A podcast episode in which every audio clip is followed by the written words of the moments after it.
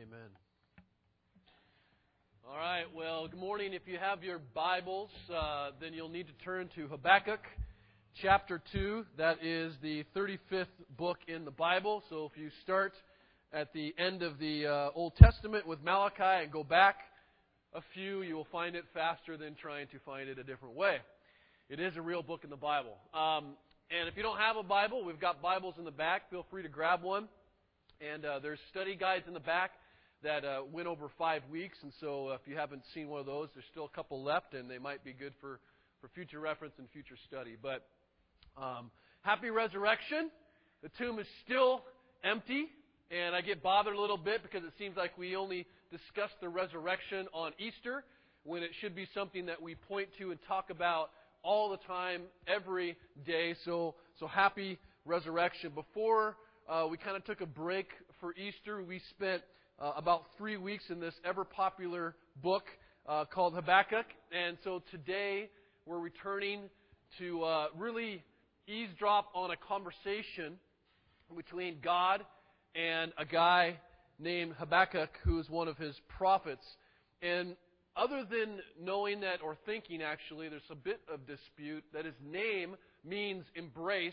There really isn't much known about this guy named Habakkuk, and what he writes doesn't really make you feel all snuggly, cuddly, and huggy as his name might portray. Um, he's a prophet that wrote about 2,500 years ago, and it's uh, shortly before the fall of Jerusalem to a group of people called the Bal- uh, Babylonians. Uh, they're also called the Chaldeans in the Bible, uh, but it's the Babylonians. And it's a time uh, before this fall where Habakkuk is, is looking at his own people living in Jerusalem, and he sees that the city and his people are ignoring God's law completely, and they are completely perverting justice and basically hurting one another. And he is completely overwhelmed by the sin that he sees. It probably is similar to us. If you turn on the TV, look on the internet, read the newspaper, you get pretty quickly disgusted with the amount of brokenness that we're surrounded by. And a lot of times, if you are a Christian, it's a bunch of Christians that are doing some of that brokenness. And you throw your hands up and you go, What is going on? And Habakkuk is in that same place. And so he's confused, though, because God is seemingly silent.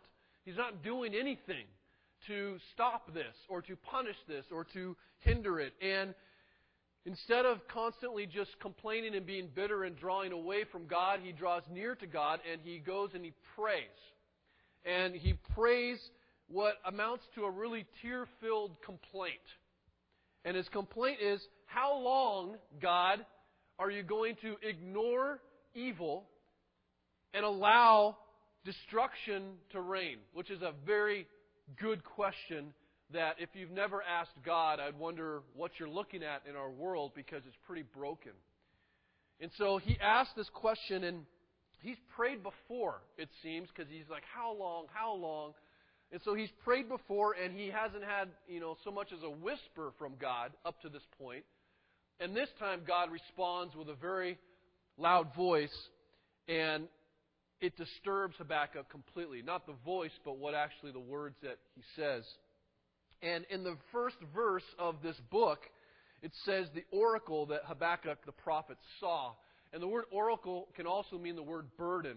It's a good description of this book because, for all intents and purposes, this is a heavy, heavy burden that Habakkuk probably could have or would have chosen not to have to carry if you look at the words that he writes. And so he gives him a very, God gives him a very hard answer. And he tells Habakkuk uh, what's going to happen, kind of gives them behind the scenes look of, of how this is all going to play out, which he does occasionally um, to some of his prophets. And in chapter 1, verse 4, God basically says, I am doing something. And I hesitate to tell you because you're not going to believe it. You wouldn't believe it if I told you what was going to happen. And so he proceeds to tell him anyway. And Habakkuk is imagine his jaw dropping as God tells him that he's going to raise up this godless, ruthless, militant Babylonian army to punish his own people. And if you don't, it's hard to understand or comprehend exactly how brutal these people were. If you, uh, if you reference back to the second sermon I preached, I gave some insight into what, who these Babylonians were like. These are the slimeball, ruthless, murderous, terrible people you can possibly imagine that did horrific things. And God says, Yeah, I'm going to use them, I'm going to raise them up and punish my people. And Habakkuk is uh, a little more than disturbed at God's plan, and he is even more disturbed than he was with Judah's sin that he saw and he was complaining about. And so he complains to God a second time, this time about his plan. And he says, uh, you know, how can you, how can you, these sinful, terrible, horrific Babylonians, I mean, I know Israel, Israel's pretty bad, but not that bad. And he plays this compare game that I, I preached on right before Easter that we all play. Telling God it's unfair, ignoring our own sin, and complaining about everyone else's, basically.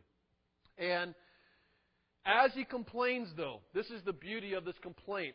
As he complains, as he struggles with circumstances he doesn't like, which we have all experienced and, and questions God, basically, about the way he's doing things, these unbelievable ways that God seems to work, he does so not with his with his fist, you know, like this and like ah. He does so, I think, with his arms open from what amounts to a foundation of trust in who God is.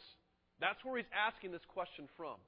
And he basically says, I know, this is how he starts, and we, we preached about this and uh, as we started his complaint the last time, which is, I know that God is eternal. This is how he starts. I know God is eternal. I know you're eternal God, that you know all things. You see all things outside of time how it goes, what happened. You see it all. I know that you are personal, God, that you love me. I know that you've made promises. I know you love me. I know, God, that you are holy, that you are sinless, that there is no evil in you, that you are perfectly pure and perfectly good and perfectly just in all of your ways. I just don't like this.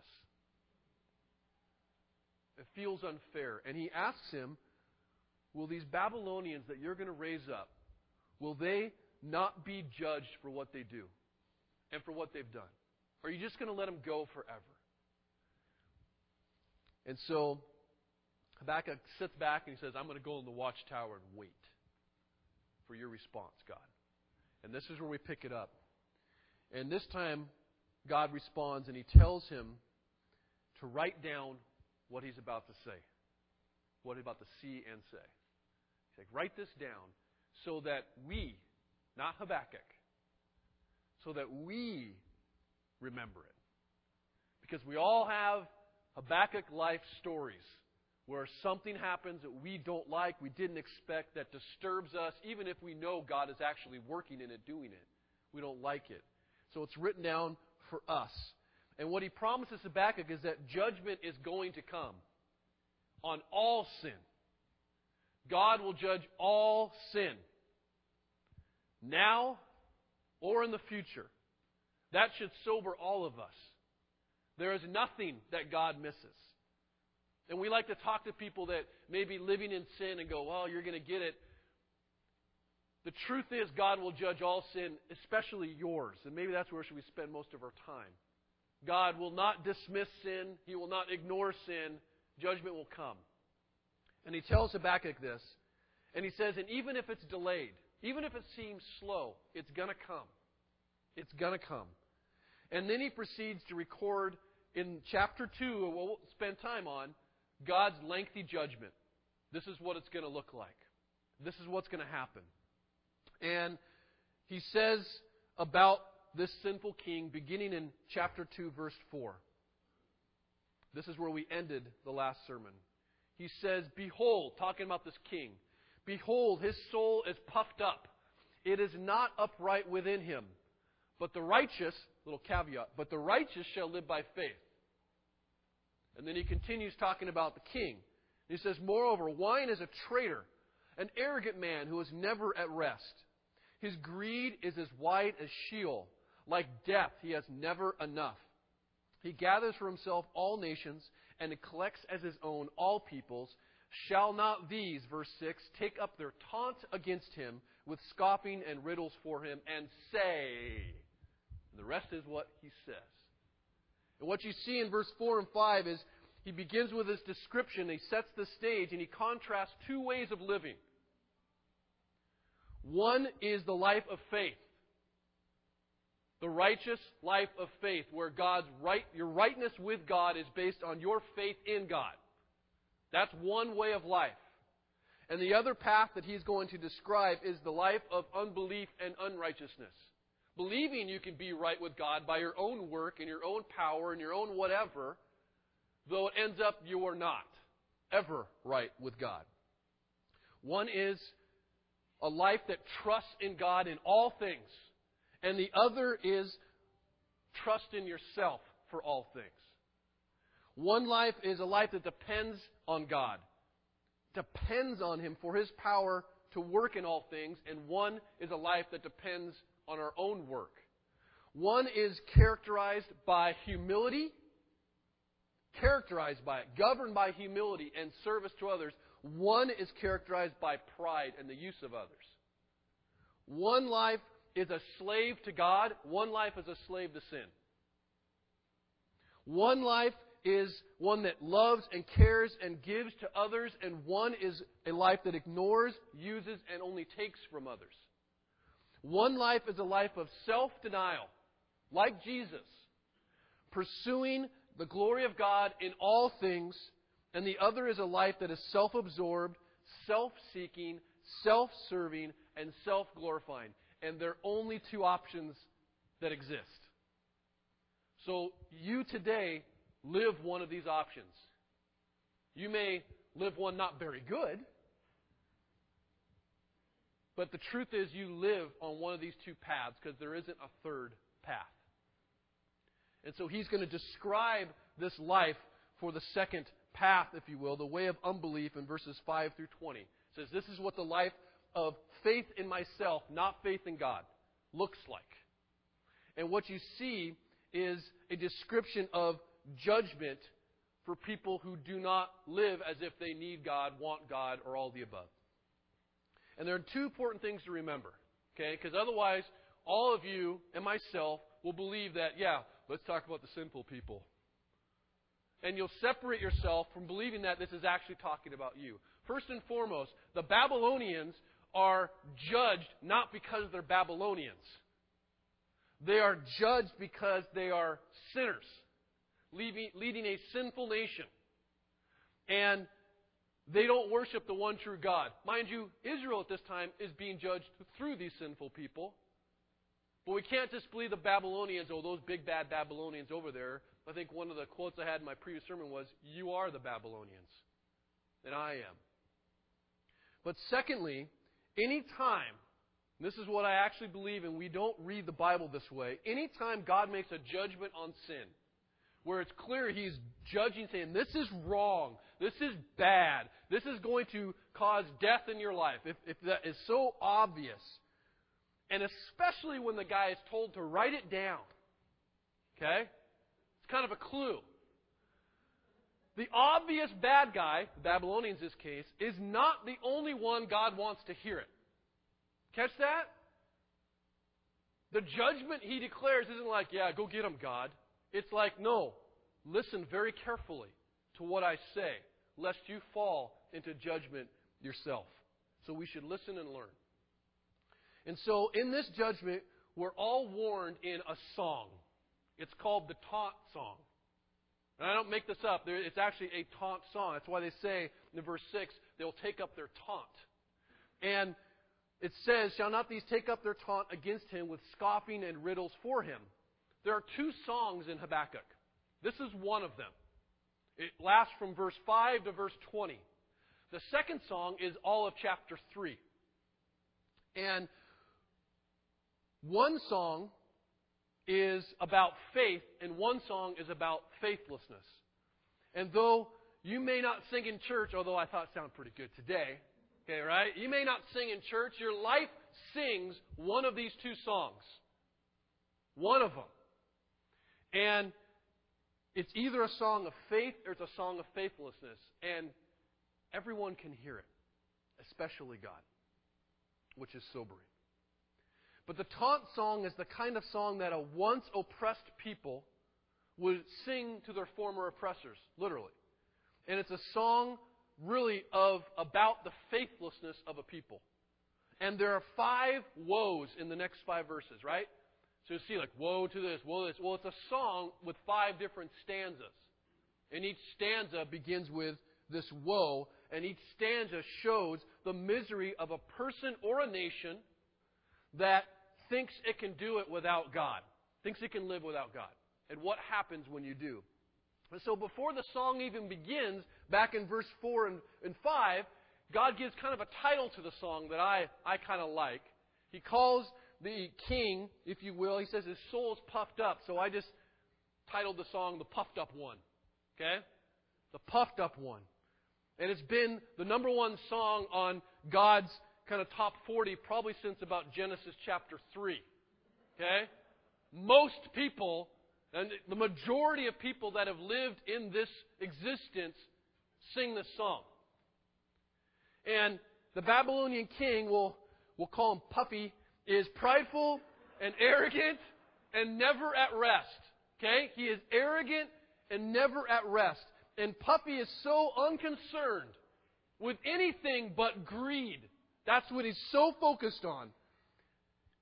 Coveting what everyone else has because he isn't content.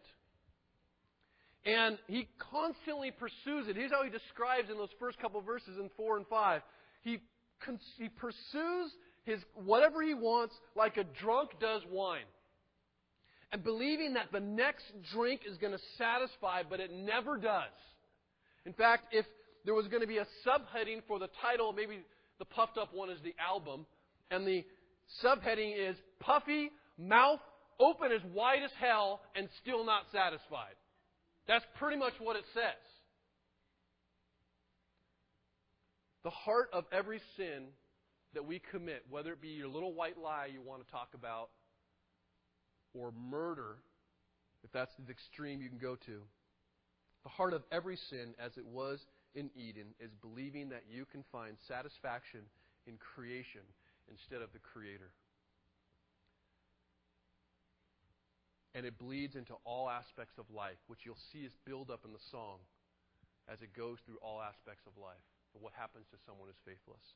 First stanza of the song goes like this, chapter verse 7. Woe to him who heaps up what is not his own. For how long? And loads himself with pledges. Will not your debtors suddenly arise, and those who wake will make you tremble? Then you will be spoil for them, because you have plundered many nations. All the remnant of the people shall plunder you for the blood of man and the violence to the earth, to cities and all who dwell in them. Sin destroys our relationship with ourselves. I know it sounds like psychobabble, but it's true. So we try to build our lives apart or without faith. What's that look like? Well, we don't know who we are. We're confused many times. Sin confuses us.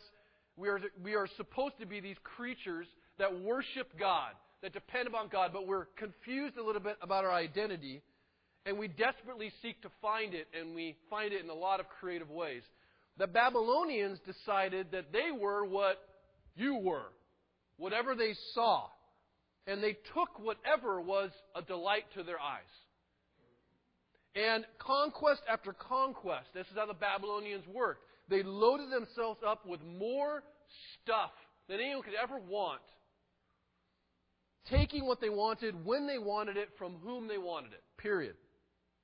And they didn't deny themselves any pleasure that they wanted, regardless of who it hurt directly or indirectly. And the truth is, when we try to build a life without faith, a life that doesn't trust God to be content in all things, we too, and it's very obvious, it's been obvious in my life in the past, we get obsessively concerned with making ourselves a little bit richer, a little more successful, a little more admired, whatever it happens to be, just a little more happy through this. Fill in the blank. And the truth is, it's because we're unsure of actually who we are, of our identity. And the highlights of the year of the faithless person becomes getting the promotion. That's the greatest thing that could happen. Getting the new house, getting the 50 inch TV, getting the wife if you're not married or husband, launching the career. Those become the, the goals, the objective, the success or lack thereof in your life. Whether you are excited or despairing. And even more than that, we become, I think, enslaved to it. Enslaved to obtaining whatever it is you need or think you need. And you begin to worship stuff. And y'all have, y'all, where does that come from? There is some cowboy, probably because I'm so bow legged, there's a cowboy in me somewhere.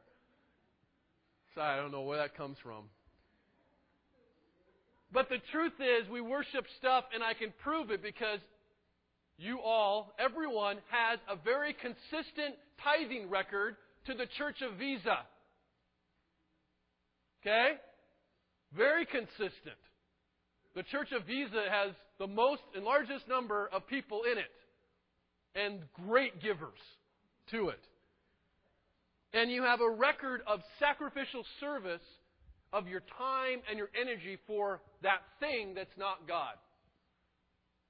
We're very similar in our discontent. And so here's the judgment that God speaks on it. He basically says, You're going to reap what you sow. That sounds familiar, like Jesus might have said that. You're going to reap what you sow. When you are concerned, honestly, with you and your name, with making much of yourself, whatever that looks like, just like the Babylonians, you will become a person who takes and never gives anything to anyone. You will heap and you will never share. At their core, the faithless do not believe the gospel. They don't believe in a God who shows us the very heart of himself is to be a servant who gave everything away. That's where the faithlessness is. Proverbs 11:24, I just read this this morning, says this. And try to get away from the idea of just giving money. Just think about the concept of giving, period. Of yourself, your time, your energy, your resources, your love, anything. It says, one gives freely, yet grows all the richer. Another withholds what he should give and only suffers want. Verse 25 Whoever brings blessing will be enriched, and one who waters will himself, one who, and one who waters will himself be watered. You will reap what you sow. And that's exactly what he says is happening to the Babylonians. It's going to come back to bite you. All the stuff you've taken, now people will take from you. Galatians 6 says it this way sobering verse. Do not be deceived. God is not mocked. He could have said that to Habakkuk. Look, at they're taking whatever they want, God. Don't be deceived. God's not mocked. For whoever or whatever one sows, that he will also reap. For the one who sows to his flesh will from flesh reap corruption, but the one who sows to the Spirit will from the Spirit reap eternal life. God is not deceived by your fake faith. He's not. And in fact, the world isn't either. Everyone sees it. There are too many of us, and I've been personally convicted by this, who say that we love Jesus, but we don't really live very different than the rest of the world. There isn't much distinction. The world says they hate him, and we love him, but I'm not sure that anyone can tell the difference. That's the first stanza of the song. Second stanza, verse 9. Woe to him who gets evil gain for his house, to set his nest on high, to be safe from the reach of harm. You have devised shame for your house by cutting off many peoples. You have forfeited your life, for the stone will cry out from the wall, and the beam from the woodwork respond. Your sin is never private. Never. It'll bleed into your home. Sin destroys, I believe, our relationship, basically our natural tendency to love with our family. And so we often build homes, and I'm going to beat on you guys a little bit, especially. We often build homes without faith, without a foundation of faith. Now, the Babylonians are compared to these eagles who build nests up high and so they can be safe from harm. And their security for the Babylonians is, and their peace really and their hope is found in the perfect tree that they put their perfectly built nest into.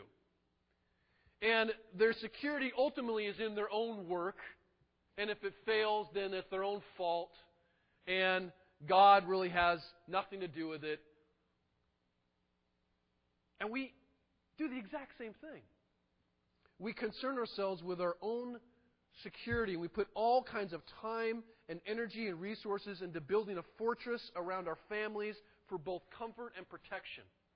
It reminds me of when I have uh, counseling opportunities for married couples, and they put years, not all, but some put years of time meditating on saving money up for their wedding, making it beautiful and perfect in every way. And you sit down with them, you start talking about marriage, and maybe they'll get three sessions in with you. That's the value. Their security is out of whack. They're more excited about, you know, the comfort and the protection and building something and not starting with the right building things. It'd be better for you to put all that time and energy into your marriage and what that relationship's going to look like and forget the wedding. Go get married in a backyard. I've done that. When we decide to put all kinds of energy into a fortress for our families, we'll put little time and energy and resources into building a home that's rooted in the faith of God. The truth is, without God at the center of your home, you are not safe and you are not secure, no matter how much security you have. And you have to ask yourselves verse 11 is a powerful verse for me. Verse 11 says, For the stone will cry out from the wall, and the beam from the woodwork respond. And here's the question I asked myself as I was studying for this if my walls could talk, if my walls could say something, what would they say about my faith in God? Really? And I've asked men this a lot. It's like, when was the last time you talked about Jesus in your home? Is there really a foundation of faith? Well, we're Christian. Really? What does that look like on a daily basis in your home? Do your kids know? Will they grow up believing man, things got rough, things got tough, but we always had God. You remember when this happened and we don't know how we were going to pay bills, but I knew, I saw dad, man, that guy talked about faith in God. Is that what it looks like? Because if not, you're faithless. And it's going to impact your home. And the judgment, he says, for building a home without faith is shame. Is shame. The Babylonians built their home through evil plundering of others. And we don't do that exactly, but catch this. This is, this is wild, okay? In verse 10, it says, excuse me, you've devised shame. You've de- that sounds intentional to me. Okay, you've devised shame. So we don't kill, you know, people in building our home, but we kill something, I believe. I read this, I think, from a guy named Dan Allender. And if not, then someone else gets the credit. But he said every time we make a decision, we kill something. The suffix side, right, means to kill, put to death. Suicide, homicide, decide.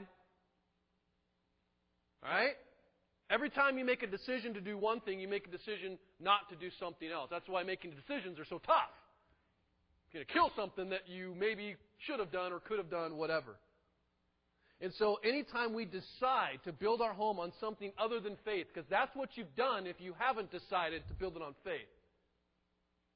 Anytime you do that, you're setting yourself up for danger. and you rely, if you rely on your own work, it will fail shamefully. Jesus said it this way in Matthew 7:26, "Everyone who hears these words of mine and does not do them will be like a foolish man who built his house on the sand." And what happens to the house on the sand when the storm comes? When God decides to put you in a trial that you didn't expect or like or want? When you, as a couple in our church has just found out, find the news that you have cancer What's going to happen when that storm hits? Are you going to survive? Because when a storm comes and it's built on the sand, people are filled with fear. And when sin, not even just terrible suffering, but when sin comes into your life and it falls, your house is now filled with shame because your security wasn't in God. So it'll either fall in shame, it says, or it will stand, withstand the storm. And the question is, what legacy are you going to leave? That stanza two. Go from self to home. Stanza three. Woe to him who builds a town with blood and founds a city on iniquity. Behold, it's not from the Lord of hosts that peoples labor merely for fire and nations weary themselves for nothing.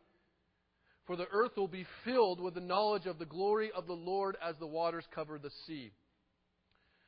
This goes into what I believe is supposed to be our joy in work that was destroyed in sin. So we often work without faith and build without faith. Work was supposed to be a part of God's creation before the fall. It was. God gave us jobs to do, to build, to grow, and to, to, to do things. And mankind was given the responsibility to build a, a world that was glorifying to God.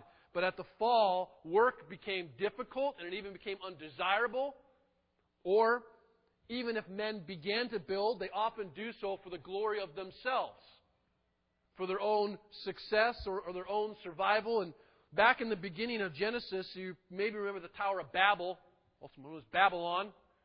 And God condemned the city and, and confounded their languages because they were building a city that was glorifying to man and not glorifying to God. And it's clear by even that story that people can find success. You can actually build and create something apart from the glory of God. You've seen all kinds of things like that happen. It's possible to build an organization, whatever it happens to be, with lots of members and lots of momentum without faith. It's possible to build a career and be very successful without faith. It's possible to build a church. This is what hit me. It's very possible to build a church, to gather people to worship God without faith. I've seen it. And the way it happens is you begin to compromise, I believe, what is right for what is convenient. And you give people what they want, not necessarily what the Bible says that they need and you work according to the values of the culture, not what I think are the countercultural values of Christ. In other words, things can get big without God. They can. Our church used to be 13 people. I don't know how big it is now, but it's more than 13. And it's very easy for us to begin to go, well, we just need to build more and grow more and do all these things and forget what is most important, which is if we're not glorifying God, it's all for naught. What's the point? If we don't preach the Bible, but we have lots of fun, what's the point? Anyone can stick out a bottle for gerbils to gather around. It's not difficult. You just got to have a cool looking bottle and some tasty water. Okay? But when you give them little, you know, disgusting peblet, pellets that they are supposed to eat to keep them healthy, people go, well, I don't know about that. Right? The judgment, God says in this verses 12 through 14, is that any form of building apart from faith will never have lasting substance. And more importantly, this is more important, it will not please God. Doesn't matter how big it is, it won't please God. Doesn't matter how successful you are, it won't please God. If you are not dedicated to building to the glory of God because when you build to the glory of God, you might actually do things that some people stand back and go, well, I wouldn't do that. That's stupid. But what is stupid or foolish in biblical terms to the world might be the most glorifying thing that you could possibly do. There's a difference between building with faith and not building with it. And the truth is, your building may grow, it may succeed, but if it's not a conduit for the glory of God, it will be crushed by the glory of God. God will be glorified either way. And because God is the one that gives us both the ability and the opportunity to build, you are only successful, you are only educated, you only think the way you do, you've only had the luck, if that's what you call it, that you had, because God is gracious, even to those who don't love Him. But all the work is intended to, supposed to glorify God. And when men boast in their own success or rely on their own ability, they begin to believe that they don't need God. And God will judge that, if not now, in eternity. And apart from faith, apart from faith, our work may be considered good in the eyes of the world, but it'll never be glorifying to God because you believe that you are doing it. Here's a verse that you probably have heard the first half of, and maybe not the second. Ephesians 2, verse 8 through 10 says, For by, the, for by grace you have been saved through faith. And this is not of your own doing, your own salvation. God's idea, God's plan, God's work. It is a gift of God, not a result of works, so that no one may boast. Verse 10 For we are his workmanship, created in Christ Jesus for good works. Yeah, I'm going to do good works, which God prepared beforehand that we should walk in them. God has given us work to do and allowed us to do it, and we are to build to His glory, not our own, because it's all His idea. Stanza 4. Woe to him, verse 15, who makes his neighbors drink. You pour out your wrath and you make them drunk in order to gaze at their nakedness. You will have your fill of shame instead of glory. Drink yourself and show your uncircumcision, the fact that you are not God's people. The cup in the Lord's right hand will come around to you, and utter shame will come upon your glory. The violence done to Lebanon will overwhelm you, as will the destruction of the beast that terrified them, for the blood of man and violence to the earth, to cities and all who dwell in them. So sin destroys our relationship with ourself and our families and our ability to work and it also destroys our relationship with creation altogether. But we still use creation oftentimes without faith. The Babylonians were a people of complete corruption and perversion, and all of their relationships were self serving. People, as one of those creations, that's what people are. People in all of creation were tools used for entertainment. And not only did they literally, because you read it in Daniel chapter 5, I believe, when they actually fall, they're in the middle of a drunken party. Okay? And the hand comes writing on the wall. Probably heard that story. Says, by the way, you're condemned now. They're all drunk. And God actually says this is one of the reasons why you're being condemned. Not because you're drinking, because you are dishonoring me and you're idolatrous. But not only they throw big drunken parties and probably dance all weird, nasty ways, they abused Nothing wrong with dancing. I just think it's stupid. But they abuse. Sorry, you know. I was the guy that sat there and, you want to dance? Heck no. I don't know why I'm here. I'm here because that's what we're supposed to be, I guess. Anyway. But they abused, and you see in the verses, they abused the environment. They ravished the forests of Lebanon and they slaughtered animals. Now, I'm not some, you know, environmental nut. But there's a we go to such extremes. You're like, I'm either gonna, you know, ignore environment altogether. I don't care if I recycle, or I'm going to worship it. We're supposed to be stewards. So we do have a responsibility. But they ravished all of creation, slaughtering animals. They abused their relationship with nature, the relationship with alcohol, the relationship with sex, the relationship with all of creation centered on the pursuit of self glory. Sounds like a good, red blooded American. Really? And we do exactly the same. We take the good things that God has given us, and all things are good. Beer, a good thing. But it's been abused. It has been abused. Women, great thing, been abused. Work, great thing, been abused and worshiped. All these things that God has given us, we have perverted. The sin in us has perverted. The thing itself is not bad. But the sin takes whatever is good. You can take anything that's good Think of the most, you know, the most wonderful thing. Guarantee a sin can pervert it in some way and cause you to indulge in it in a way that's dishonoring to God. We are been given creation to steward and not to use and abuse for our own pleasure. And those who live by faith, in contrast to those who are faithless, think that way. They are supposed to act differently. They are supposed to spend differently. They are supposed to use eat and drink differently. They're supposed to conserve differently, interact with people differently. And I'm not talking about legalism, like a list of things, these are what Christians do and what Christians don't do. What I'm talking about is as you go into the world and you look at creation, you use creation, you ask yourself, how can I honor God here?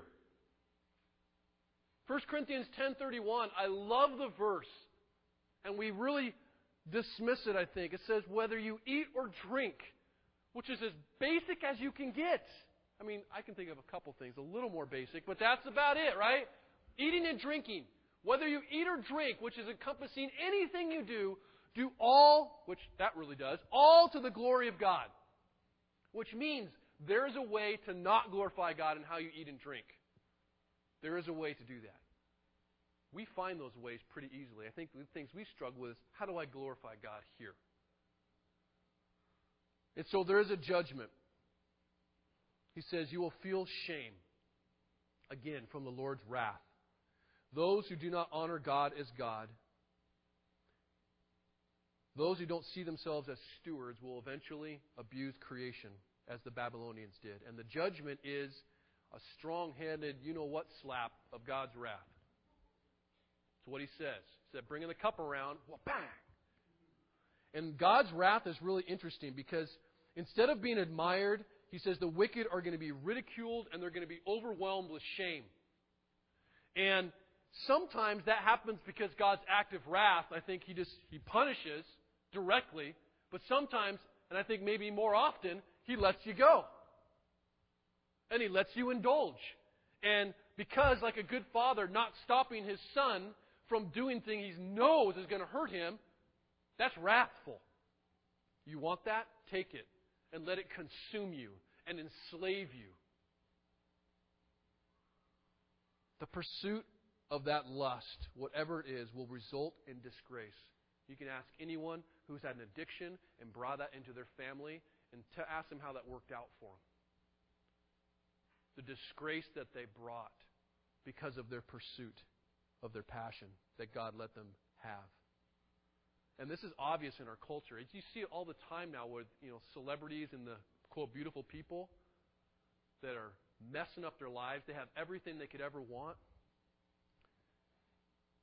and they even like some of the um, people today can be famous for doing nothing but sinning. I mean that's what makes them famous. Some of these. Uh, reality TV stars and people that do freaky stuff on YouTube. Suddenly they're famous for the most disgusting things. And you know what? Eventually, they will feel, and you begin to see it, like one guy playing golf right now shame and brokenness. And I pray that that shame and brokenness will cause them to repent. But it doesn't often do that. Last stanza. Verse 18 What profit is an idol when its maker has shaped it, a metal image, a teacher of lies?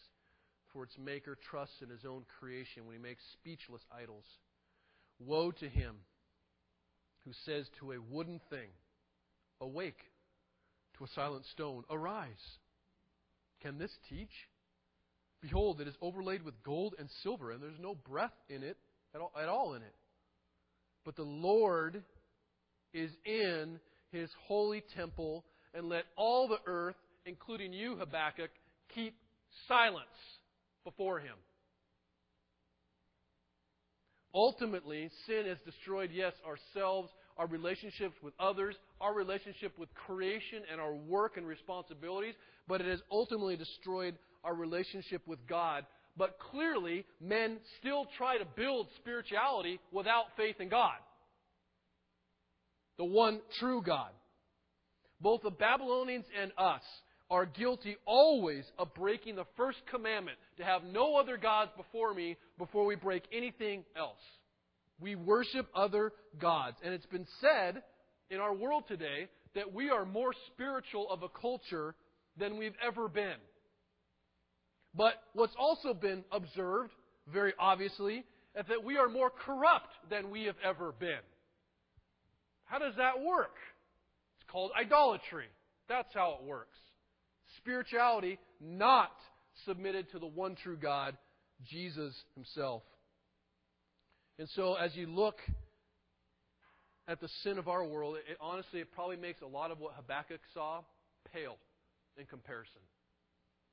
And not much has changed without question. And everyone agrees that things should be different, that people should be living differently, that those, especially who confess Jesus as their Lord, should be living differently. And there's some of us that look out and go, Where are you, God? Just like Habakkuk. Look at all this brokenness, all this fake spirituality. And God here tells Habakkuk the core problem is idolatry. Everyone has, I believe, a trophy room full of idols. And everyone has one big idol that kind of takes a prominent position in that room with lights on it and stuff, and it's kind of carved into the room, right? And we like to focus on that one, but if you were to dim the lights on that one, you light the lights everyone else, you see we have all kinds of idols 31, one for each day of the month. We are idolatrous. We are, as Calvin said, our hearts are idol factories. And God tells Habakkuk, not only is that the core of the issue, but be silent. Stop complaining.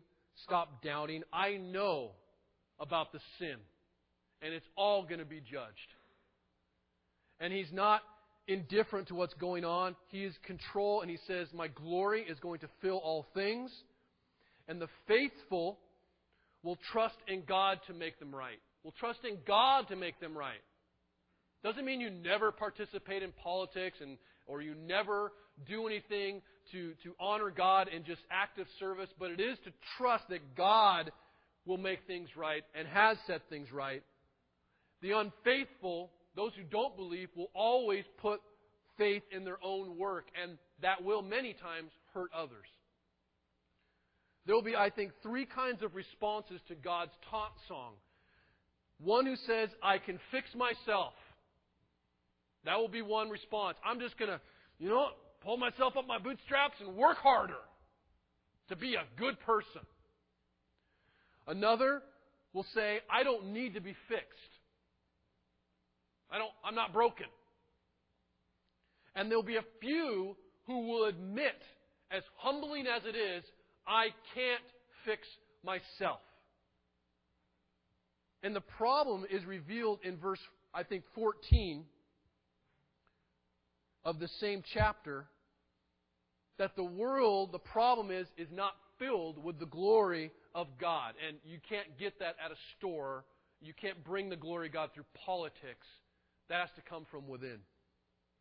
The evil in our lives, very similar to the Babylonians, is not a result of a problem outside of us. It is on the inside. It's an internal, internal condition of the heart. And the faithless, the faithless, those who do not trust God, those who take that path, either say, I can fix myself, or I'm pretty good. I'm not that bad. But the Bible teaches that without faith, it is impossible to please God. Just sit on that. Without faith, without trust in what God has done and is doing and will do, it's impossible to please God. Any amount of work to fix yourself or denial that you don't need fixing will only lead you to be a really prideful puffy. That's what you'll end up being. And it'll start with yourself, and it'll bleed into your home, where you tell your kids, Come on, work harder. You can do it. And you don't lead them to faith in Christ and power in the Holy Spirit. We don't need to be reformed. I don't need to be reformed into Sam version 2.0. Okay? What has to happen is that I need to be transformed into Jesus 1.0, the original. And we need to become new creations, not just a better me. That's impossible. A better you will result in pride or despair. So this is what Jesus offers, and we'll close with this verse, 2 Corinthians 5:17. Here's the response to the taunt song I hope that we have. Therefore, if anyone is in Christ, he is a new creation. The old has passed away, behold the new has come. And all this, I love this phrase, all this is from God. You can't fix yourself. That's humbling and beautiful and hopeful. All this is from God, who through Christ reconciled us to himself and gave us the ministry of reconciliation. That is, in Christ, God was reconciling the world to himself, not counting their trespasses or sins against them, and entrusting to us the message of reconciliation. Therefore, we are ambassadors for Christ, God making his appeal through us. And we implore you on behalf of Christ, be reconciled to God, who does it all. For our sake, he made him to be sin who knew no sin, so that in him we might become the righteousness of God, the anti puffy, if you will. This is what Jesus offers to us, and this is ultimately what we, the only thing we have to offer to others. We don't, as a church, have a list of here's the good things you should do. Doesn't exist. The only work we have, faith in Christ. And it's not even a work, it's a gift. I pray that we hear God's taunt song and think less about singing it to others and more about listening it as a sober reminder to ourselves. And it will move us to proclaim and live by faith in all things to the glory of God, so that as we live in this world, as they see our lives, as they see our homes, as they see how we work, as they see how we worship, without us even saying anything, they go, Why? Why do you have such hope? You have cancer. I have to tell this story, although I didn't ask permission. I'll use different names. Bob and Tina. There's a couple that came to our church, and many of you already know. They came to our church two years ago first sermon I preached, they came up afterwards and said, I learned more in that sermon in the last five years than I ever had. And that was nothing about the sermon, it was more about where they were in their faith. In the last two years, they grew incredibly, and they've served, and we've loved them. And last Monday, uh, Tina was um, diagnosed with cancer, bone cancer. Tuesday, we had a theology study for the men who gather and we were on the providence of God. And Bob, the husband, is sitting right next to me. I was blown away that he was even there. And I we were talking about the providence of God, and I was like, hmm, what am I going to do? Because I had some very serious questions to ask, questions that Habakkuk want to ask about evil and God's relationship to it. And so I simply said, all right, we started talking, and I asked some hard stuff, and I said, well, would God give you a terminal illness? People kind of stopped. Bob didn't say anything. I said, Would God give you something as painful as that? Would He ordain it, permit it, allow it? Use whatever word you want. So we dialogued about that, and I didn't know exactly where Bob was. He was pretty quiet. And so everyone, after a couple hours, we left after talking about that, and I turned to Bob and said, How are you? And he was obviously very um, emotional and he said that he was doing okay and, and um, asked how his bride was. And he started to get tears in his eyes. And he says, She's so strong. And I said, Yeah. And uh, here's what she said. She said that um, when she was diagnosed, she didn't want to tell him at first. And eventually they talked and they wept together on Monday. And then she said this I just want God to be glorified. And I just started bawling. And we prayed together. And it was beautiful. Do I understand that fully? No. That's an act of God. And I'll walk with them and I'll hug them and I will point them towards the glory of God, but that's a life of faith. A life where you take your faith and you come in and you go, when hard crud happens, what's going to happen, really? My prayer is that you will trust God despite what you see as a life of faith. And that will be next week's song. It's beautiful. But the other half of that is the anger and all the other things that could come. And I pray that it doesn't. I'm going to pray. Father God, we give you glory for who you are, for the mystery that is you, for the ways that you work that in our eyes, Father, are unbelievable. For the things that emotionally I don't get, for intellectually I don't understand. I pray that I will stand on the foundation that is you and who I know you to be. Let me hear this taunt song, God, of a life that lacks faith, a life that will be ultimately full of shame, that will ultimately be full of despair because they have nothing but this world. But a life of faith, Lord, you intend for us to glorify you in all things, for better or for worse. Help us to trust you. Help our unbelief. May the glory of Jesus be made manifest whether I eat or I drink, whether I suffer or prosper. Amen.